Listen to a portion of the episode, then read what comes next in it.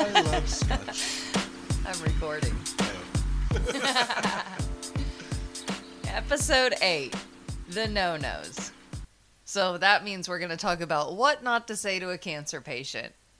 Yeah, there's- We've yeah, experienced there's that. definitely a few that we've gone through.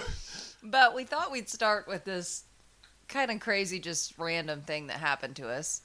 So, when I first got diagnosed, I mean, we got a lot of stuff in the mail, and one of them was one of those bracelets you wear, you know, for colorectal cancer. It was that color blue, and Chris has worn it.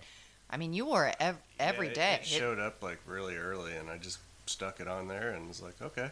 I never took it off. have Or- never taken it off. So I rang the bell April 12th, and we were home that evening, and Lachlan found it on the floor. yeah, it just fell off somehow. No idea how, and it was just Lachlan's like, "What's this, Daddy?" Huh. And I was like, "Oh my gosh." It came off the day I rang the bell. It's just crazy. Yeah, Anyway, that's your random story for the that's day. the random story for the day.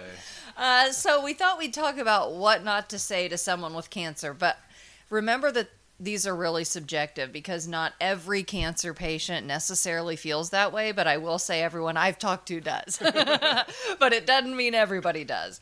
The first one I would say is when someone says, "Well, at least you have that cancer and not another," or "Hey, you got the good cancer at least. That's the best cancer to get." There's no such No, thing. It's there- all horrible. there's no such thing as a good cancer and so you know i get what people are trying to do when they say that but um, it's just not really a great thing to say to someone probably. It's hard to hear would be my advice. Uh, the other one that really sticks out and this one i can't even tell you how many times Oh, um, we've heard this or gotten a message. Oh my friend had that and died. It's like what? yeah. And Thanks. the thing is, you know, someone's probably saying this so the person knows that they understand the situation and really gets what it's like. Um, and I, I definitely get that part of it. And also, people don't know what to say, but no one really wants to be reminded that they could die because it's constantly in the back of your mind. You know, one thing you could maybe just say is, I had a friend go through that and I'm here for you, you know. Yeah, mentioning they died could probably be left mm-hmm. out for the most And part. I want to say I actually feel bad even bringing that up because that's been a lot of comments on my social media, and I do appreciate the support and all that, but sometimes that's hard to hear. You know, on the same hand, I will say it does let me know that the person does understand what we're going through. And I, I think when it's said people have the best intentions, Mhm. it's just, you know, people feel compelled to share their own story regardless of the outcome, you know, and Yeah. It's how people can relate to one another. Yeah, that's a good point. Uh, but really, I think probably the worst thing you can say is nothing. Absolutely. nothing at all. It, it's like you may not have the right words to say, but you can even acknowledge that you don't know what to say right now. yeah, I mean, it, it, I was always that person that uh, I'm doing you a favor by leaving you alone. I don't have the right words, but, you know, if they're your friend, the right words are, what's up? How you doing? Yeah. And Or I don't know what to say, but I'm Yeah. thinking of you. I had lunch with my girlfriend Kate today because it's her birthday week, and she was telling me that a mutual friend of ours had said to her, "You know, I haven't reached out to her because I, I didn't right away, and it, then I felt like so much time had passed, and then I felt awkward saying anything." And I would encourage you not to feel that way. It doesn't matter how long it's been. It was actually more helpful to me to hear from people the further into it we got.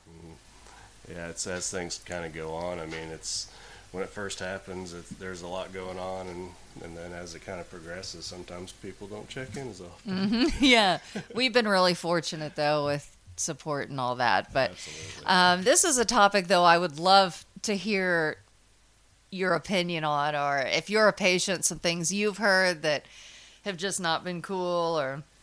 I bet there's some good stories. But I understand people don't know what to say. Yeah, and that that like I said, I mean that was always my problem. I had some you know friends near and dear to me that went through the the worst of the worst with Mhm. cancer, and I'll regret till the day I die that I never had the right words and I didn't say anything. you Yeah. know? Mm-hmm. But you can really just say you don't know what to say, but you're there. One more thing I'd like to add I've been experiencing this for several months now is everyone now feels like they really can't complain about anything difficult in their lives to me. Everyone points out, I know it's nothing compared to what you've been through. And I just don't want anyone to feel like that at all. Just because your problem isn't cancer doesn't mean it's not important. Um, And Yeah. that's one thing that a lesson that I've learned like through and through is that everyone is fighting their battle. It doesn't matter how you know how it compares to what. It doesn't matter. That's it's your battle mm-hmm. and it might be the best or worst thing in your life. oh, I know. Yeah. So, all right. That, can you think anything else? Oh, probably as soon as you hit stop. I'll come up with 10 other I know, and it'll be so genius. Yeah. Mm-hmm. Thank you. Thank you so much for listening. I really appreciate it. And I hope you tune in next time.